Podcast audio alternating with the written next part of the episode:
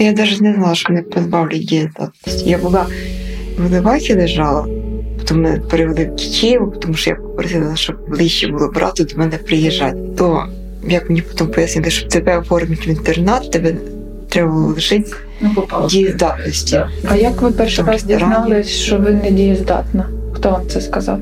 Родичі. Я ще так якось здивувала, тому я ж була дієздатна, а потім мені сказали родичі, що ти не дієздатна. Сереж каже, ну якщо ти мене забереш додому, я ж працювала, чого я не дієздатна стала? Звідки я цього не, і не знала.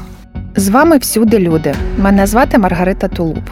У цьому подкасті я розповідаю про те, з якими проблемами зіштовхуються люди з психічними розладами.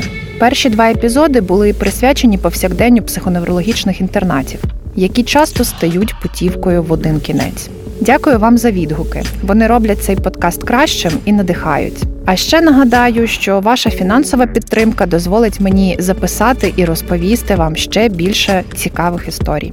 Ви можете надіслати кошти через Patreon. Лінк є в описі до цього подкасту. У цьому епізоді я розкажу вам про те, як недієздатність відбирає у людей гідність і частину прав. Ця історія про двох подруг Ірин, які роками доводять, що здатні розпоряджатися власним життям і приймати рішення самостійно. Вони одні з 14 тисяч недієздатних людей, які проживають сьогодні в інтернатах.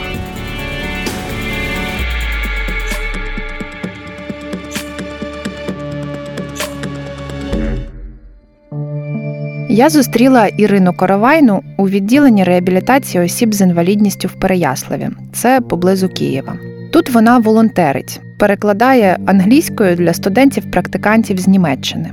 Ірина схожа на викладачку. Вона спокійна і зважена. В розмові завжди підбирає слова і виправляє свої ж русизми. За освітою вона вчителька англійської мови і зарубіжної літератури. В минулому була агенткою служби перевезень в аеропорту Бориспіль. Зараз їй 48. І останні 4 роки вона живе в психоневрологічному інтернаті. Ірина визнана недієздатною. Певний час моя поведінка була такою, що спеціалісти, я не фахівець з психіатрії, я не можу сама характеризувати свій стан, але фахівці е, з психіатрії охарактеризували мій стан як е, параноїдальна шизофренія. Так склалися обставини мого проживання у моєї невістки, Цибрюкова Олена Вікторівна, що це просто було неможливо далі там перебувати. Це було ну, психічне насилля, розумієте, з боку дітей, з її боку. І я просто зібрала речі, які могла зібрати, і пішла в нікуди. Потім я знайшла роботу, я продала свій ноутбук. Тобто, у мене було 3,5 тисячі гривень. Я найняла квартиру. Це був приватний будинок в е, селищі Святопетрівське. І влаштувалась на роботу. Але так трапилося, що коли я виходила з душу, я впала дуже сильно, і мені було дуже важко рухатися, тому роботу я втратила. Я не могла сплачувати за житло, і мене попросили звідти піти. Я знову поїхала на вокзал. Я там перебувала декілька днів, а потім у мене вже була безвихідь. Я просто звернулась до поліції. Мене повезли в Павлова на один день, і з Павлова мене привезли ось сюди в інтернат в Переяслав. Я відмовлялася від е, комісії МСЕК, не хотіла, але потім якось так. Вони наполягли, і я була дещо в безпорадному стані. Мене просто повели. Я просила не позбавляти мене дієздатності, тому що у мене були вкрай погані відносини з особою, яка повинна була бути моїм опікуном. Я просила про це експертів, але вони на це не зважили. Я так гадаю, тому що вона зацікавлена отримати моє майно.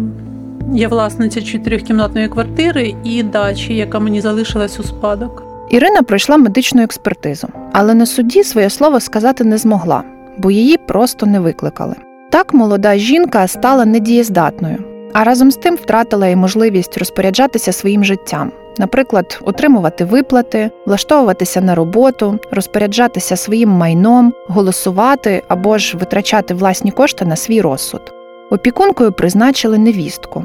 Зараз саме вона, як цього власне і передбачає законодавство, розпоряджається її майном і отримує її пенсію. Ірина досі не знає напевно, за скільки здається її квартира в броварах, бо договір опікунка їй просто не показала. Спочатку за оренду через соціального працівника Ірині надсилали 5 тисяч гривень, а тепер 3 тисячі. Підозра, звичайно, виникає. У любого б виникла така підозра, погодьтесь. Але доказати це я не можу. І це мене непокоїть. От таке положення, що я не можу керувати своєю нерухомістю, своїм майном. Я відчуваю свою неповноцінність у зв'язку з цим. Розумієте? У квітні 2020 року спілкування з опікуном взагалі обірвалося. Жінка перестала відповідати на повідомлення, ігнорувала телефонні дзвінки і потім заблокувала Ірину в соціальних мережах. Зараз Ірина живе в відділенні підтриманого проживання, тобто вона почувається вільніше ніж більшість клієнтів психоневрологічного відділення, живе з іншими підопічними закладу в окремому будинку в приватному секторі Переяслава. Там вона може сама приготувати собі їжу, піти в справах, може заводити друзів, планувати своє життя і планувати дозвілля. За кілька місяців після потрапляння в інтернат Ірина на концерті вразила всіх своїми здібностями. Там вона декламувала вірші. Тоді ж до неї вперше підійшла директорка інтернату Раїса Петрівна і повідомила, що заклад буде ініціювати у суді повернення їй дієздатності. Відтоді розпочався довгий процес збору документів. Збирали буквально все: від визначених законодавством обов'язкових висновків лікарів до відеозаписів із заходів. Усе, аби довести в суді, що Ірина усвідомлює власні дії, а значить, вона дієздатна. Я ще не разу не була в судовому засіданні. Якщо я не помиляюся, 1 травня поточного року була винесена ухвала суду про направлення мене на психіатричну експертизу до Глевахи, до СМТ Глеваха. Е, я вже пройшла експертизу, і я була вражена нахабністю експертів. Розумієте, е, в чому вона полягала в процедурних порушеннях? Ось, наприклад, я знайома з законом України про судово-психіатричну експертизу, тобто там йдеться, що мінімум повинно бути три експерти. Була один експерт, е, доволі молода дівчина, їй максимум 25 років, не більше. Зі мною спілкувалися щонайбільше 5 хвилин, тобто це було 4-5 запитань. Не було ніяких тестів, ніяких методик. Мені поставили питання. Чи знаю я, де я перебуваю? Це було перше запитання. Я на нього відповіла. Потім, чи хворію я на психічне захворювання, я сказала, що я не психіатр і не можу виносити сама собі діагноз. Я покладаюся на думку фахівців. Потім розпитували про те, як я організовую своє дозвілля. Я розповіла. Запитали, для чого я хочу повернути дієздатність. Я сказала, тому що я хочу працевлаштуватися. Це моя нагальна мета і потреба, тому що мені треба опікуватися тим майном, яке в мене є. Я хочу приватизувати дачу. Я хочу привезти на дачу опалення. Я нервувала дещо. Я вам поясню, чому. Тобто, сусід по відділенню підтриманого проживання був. Переді мною на цій експертизі, і я розпитувала його, що тебе запитував. Він каже, запитували табличку множення. І тому я нервувала, щоб не забути табличку множення. Розумієте? Ну це банальність, але ось такі обставини. І на підставі цієї бесіди, яка відбулася за мною на протязі п'яти хвилин, це експерт, яка виносила висновок, такий висновок вона зробила, таке заключення, що я можу частково усвідомлювати свої дії і керувати ними. Розумієте? Недієздатність заважає Ірині навіть ознайомитися з матеріалами своєї справи в суді. Жінка стверджує, якщо хворою вона себе взагалі не відчуває, то відчуття неповноцінності те, що супроводжує її життя довгі роки. Якщо суд визнає Ірину дієздатною, це дозволить в повному сенсі слова почати нове життя. Вона зможе влаштуватися на роботу і, нарешті, отримувати гроші за те, чим зараз фактично займається безкоштовно. Ну а ще за бажання Ірина зможе покинути інтернат. Я ще остаточно не вирішила. Тобто я маю декілька варіантів: певний час залишитись у відділенні підтриманого проживання, накопичити кошти і газифікувати дачу, проживати на дачі, здавати в найм квартиру. Або інший варіант піти з відділення підтриманого проживання, винаймати квартиру у Переяславі, працевлаштувавшись. Ну це буде залежати від того, скільки я зможу заробити коштів власною працею. На шляху до омріяної дієздатності Ірину підтримує її подруга і колишня сусідка по кімнаті, теж Ірина. Проте правильніше сказати, що жінки підтримують одна одну. Ірина Макарова живе в Переяславському психоневрологічному інтернаті вже майже 9 років, і вона теж недієздатна. Вона знаходиться під опікою інтернату. Справу Ірини вже розглядали в суді. Жінка була на медичній експертизі. Там її спитали, чи подобається їй життя в інтернаті і нащо їй дієздатність. Я сказала, що я хочу просто. Ну, у мене живуть двоє дітей в Москві. Я зараз не, ну, не це хвилюватися, я дуже давно не бачила і хочу їх побачити. І я говорю, що якби мені повернули дієздатність, я могла кошти. Люба мама, звісно, знайшла б кошти і піддержала, щоб поїхати в Москву і побачити своїх дітей. Тому що я там теж була там замужем, жила там у Москві. У мене дуже була хороша свекруха. На жаль, не знаю, чи вона жива, чи, чи може вже немає, тому що вона вже похилого віку. Називала мамою завжди. А вже коли сюди попала і перший час телефонувала, мені дозволяла Лариса Петровна, ну не буду скривати, Маріна Михайловна. Це наш лікар-психіатр. Вона сама набирала із свого телефону Москву, і я тоді спілкувалася ще з свекрухою по телефону. Це вже коли я жила в інтернаті. Я знаю слів своєї свекрухи, що е, вища освіта у сина, два вищих вуза, ну, значить, закінчив. І Юлічка теж десь закінчила чи університет, чи ну що. Каже, умнічка, все. Старшому сину 33 ось роки були 4 листопада, а дочці 30 мая буде 27 років. Я їх давно не бачила, знаєте, таке мама, і я хотіла просто приїхати побачити просити у них пробачення. Ірина дуже хвилюється і трохи губиться під час нашої розмови. Аби жінці було спокійніше, ми говоримо в присутності директора інтернату. Нещодавно, попри усі зібрані документи і докази, попри пройдені експертизи і дивування у відповідь на озвучене бажання поїхати до дітей, суд постановив у відновленні дієздатності Ірині Макаровій відмовити. Я питаю, як вона сприйняла це рішення? Ну, якось трошки задумалася там, як сказати. Важко. Ну, було так якось не. Але ну що, рядом дівчата, старша медсестра, молодша медсестра там. Але Іванна бойова така. Сказала, що не хвилюйся, все ще попереду, може, тобі ще буде якесь повторне засідання. Ірина розповідає про своє життя дуже небагато. Каже, що спершу працювала кухарем в дитсадку, а потім в ресторані. Але взяла події свого життя близько до серця, врешті віддалилася від подруг і їй діагностували депресію. Так вона спершу потрапила в психіатричну лікарню, а вже потім в інтернат. Я навіть не знала, що мене позбавлять дієздатності. Я була в Левахі лежала, потім мене перевели в Київ, то як мені потім пояснили, щоб тебе оформити в інтернат, тебе треба було лишити Ну, дієздатності. А як ви перший раз дізнались, що ви не дієздатна? Хто вам це сказав? Родичі. Я ще так якось здивувала, тому я ж була дієздатна, а потім мені сказали родичі, що ти не дієздатна. Сереж каже, ну якщо ти мене забереш додому, я ж працювала, мене ж чого я не дієздатна стала, звідки я цього навіть і не знала. Троє дітей Ірини росли вже без неї. Зараз один син живе в Америці. Його вже всиновили. У Ірини немає телефону, тому вона попросила свою подругу знайти сина в соціальній мережі. Так жінка вперше за довгий час побачила свого вже дорослого сина, хоча б на фотографії, і змогла з ним поговорити, хоча б телефоном. Коли він був на морі, коли жив ще в Фастові, він завжди їздив на море, і він ну, вчився футболом трошки займався. Та й зараз він там десь в Америці займається футболом. Він був колись маленький, зробив таке з сердечко. Йому було 8 років.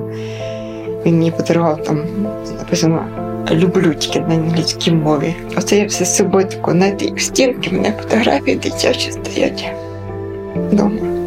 У Ірини є своя квартира в Фастові. Там вже 9 років ніхто не живе. Все стоїть на своїх місцях: дитячі фото і її речі. Жінка досі сподівається повернутися туди жити.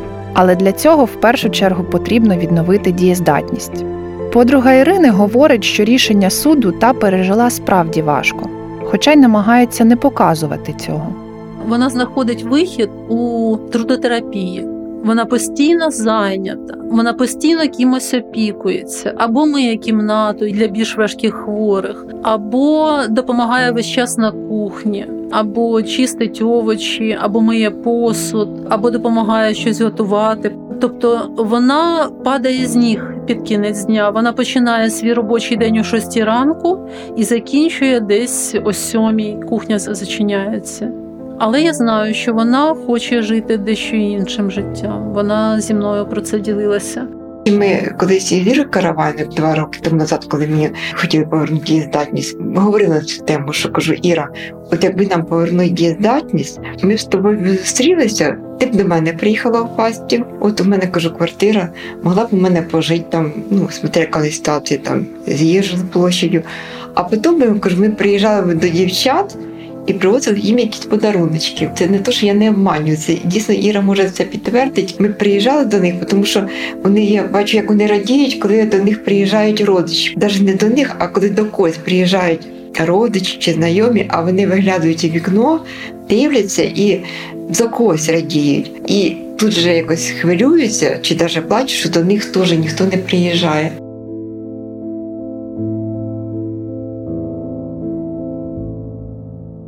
На початку 2021 року в психоневрологічних інтернатах проживали понад 30 тисяч людей, і 44% з них були недієздатними або обмежено дієздатними.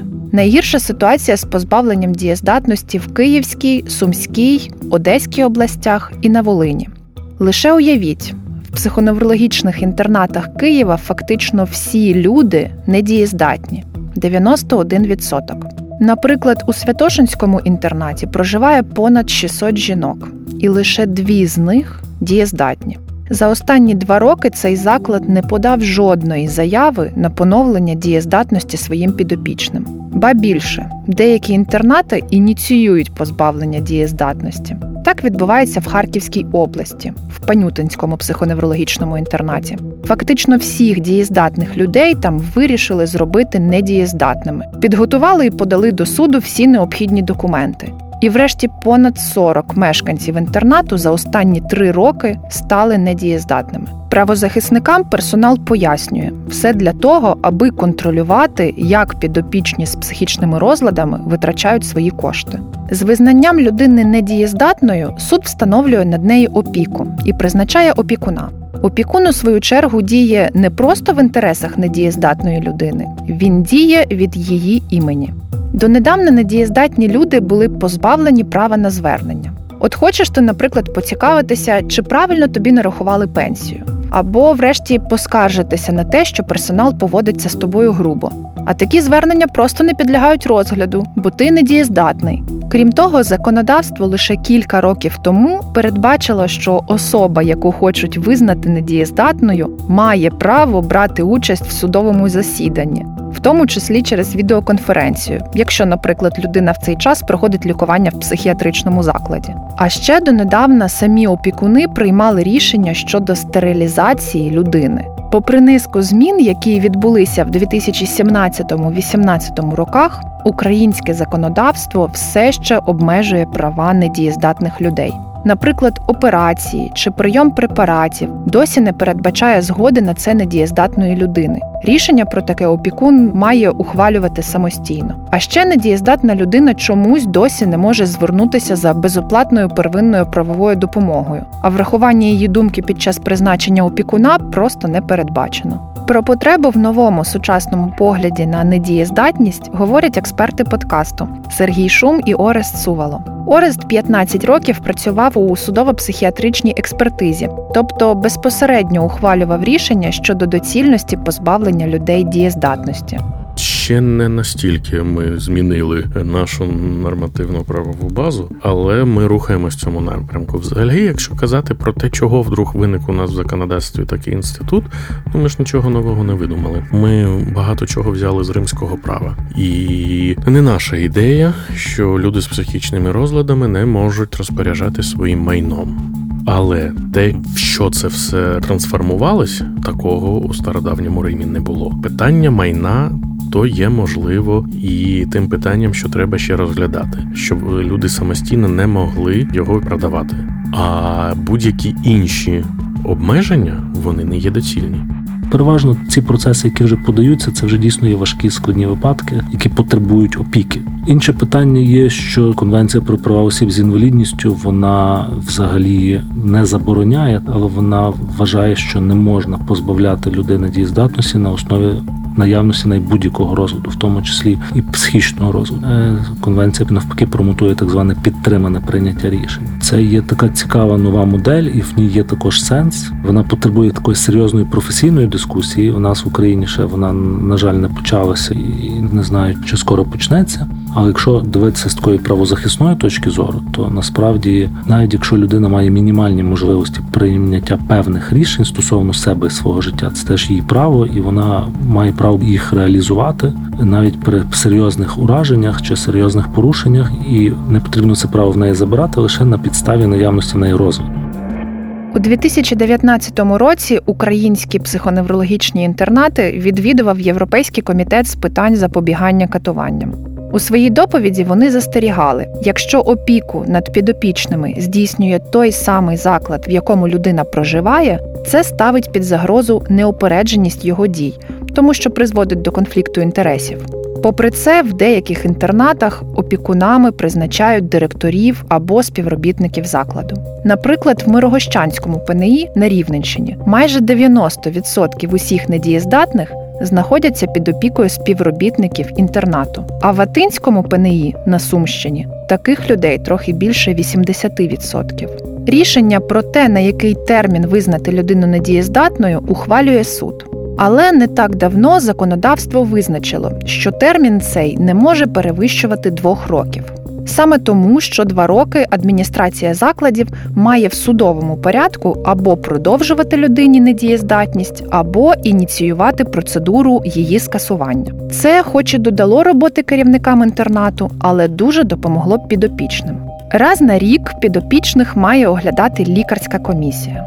Саме вона і вирішує, чи доцільно людині далі проживати в інтернаті, а також чи варто залишати її недієздатною. Але не всі інтернати насправді дотримуються цієї вимоги.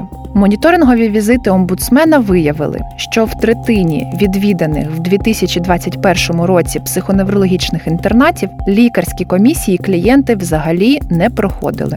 Найчастіше керівництво закладів пояснювало це карантином. У частині ж інтернатів, де огляди були, лікарі не розглядали питання щодо доцільності поновлення дієздатності підопічним. Взагалі виявляється, що комісії зазвичай оглядають усіх формально і за один день, навіть якщо в закладі понад 300 мешканців. Фіксують і абсурдні випадки. Абсолютно всім мешканцям Орлівського інтернату на Чернігівщині, незалежно від того, чи людина дієздатна чи не дієздатна, написали однакові висновки: не підлягає поновленню і може перебувати в інтернаті.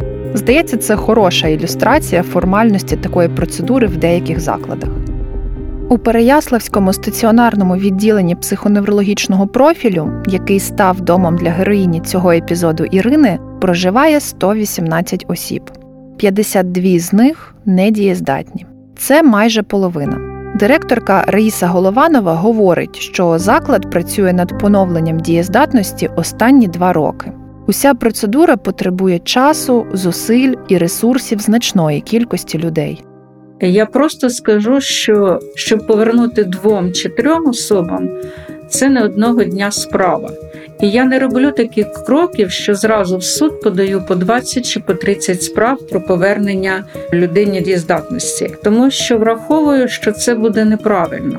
Хай це займе більше часу, але по кожній особі треба пройтися індивідуально, щоб потім зрозуміти дійсно і забезпечити цій людині її місце в суспільстві, що вдасться її відрахувати з закладу. Велику роботу треба проводити з родичами, якщо це є. Але в більшості випадків, на жаль, наші клієнти нікому не потрібні з родичів. Це дійсно так є. Для того, щоб почати процедуру відновлення дієздатності, потрібно отримати висновок лікарської комісії закладу. Після того сама недієздатна людина може написати заяву. Однак у будь-якому разі попередньо потрібно отримати дозвіл опікуна. З цим може бути проблема, адже не всі опікуни таку ідею підтримають. Далі інтернат вже самостійно починає збирати пакет документів. Розпочинається від історії хвороби заключення лікаря-психіатра про покращення стану, про усвідомлення своїх дій, емоційний стан і так далі. Все це описується. Потім заява і далі починає працювати юрист. Вона направляє справу в суд. Суд направляє на медекспертизу, яка відбувається в обласній психоневрологічній лікарні. Як тільки ми туди отримуємо відповідний виклик, ми веземо нашого клієнта на цю експертизу експертизу. Від неї дуже багато залежить, тому що заключення це такий складний етап. Є філювання, що працівників, що опікунів, якщо вони на це згодні, що самого клієнта. Інколи філюємося, тому що просто на ті запитання, які там ставляться, він може відповісти нам трошки не так, і вже це вплине на його подальшу долю. Тому, отримавши заключення, ми його не бачимо воно направляється в суд, не видається на руки. Ми не бачимо, що там написано. Все це відправляється почтою в суд. Ми повертаємося в установу. Наш клієнт повертається в установу, продовжує чекати. Ми всі чекаємо. Надходить повідомлення про призначення суду. Це може бути присутність клієнта, може бути без присутності клієнта. У нас визначений по дорученню представник, який веде всі ці справи від мого імені, і відповідно відбувається судове засідання. І тут уже можуть бути прийняті різні висновки. Дивиться до судове засідання, розглядається справа, і наш юрист уже бачить, яке буде прийняте рішення. І інколи ми тоді теж включаємося. Якщо ми бачимо, що буде прийняте незадовільне рішення, ми призупиняємо дію цього рішення і стараємося подати новий позов. За словами директорки, до карантину кожну таку справу розглядали в суді від трьох місяців до півроку часу. Однак, у зв'язку з карантином деякі справи рухаються і рік. Раїса Петрівна стверджує, що відтоді, як правозахисники почали активно вказувати на недієздатність як на порушення прав людини, кількість справ у суді збільшилася, а експертизи стали проходити напруженіше. Сам збір документів він не є виснажливим. Саме виснажливе є чекання виклику на експертну комісію, і потім уже саме проходження судового засідання. Все залежить все-таки. Наприклад, я пам'ятаю суд, який прийняв негативне рішення, тому що так вирішили присяжні. Розумієте, що вона є хвора, вона має групу інвалідності, тому хай вона собі проживає спокійно в закладі, нащо її дієздатність. Ну, мабуть, оце такий самий такий момент, якого чекаєш з тривогою. Це сам суд. Ну і висновок експертів по психіатрії їхня думка вона ну практично не заперечується. От як експерти написали в висновку, її оспарювати ми не маємо права, хоча маємо право подати на незалежну експертизу.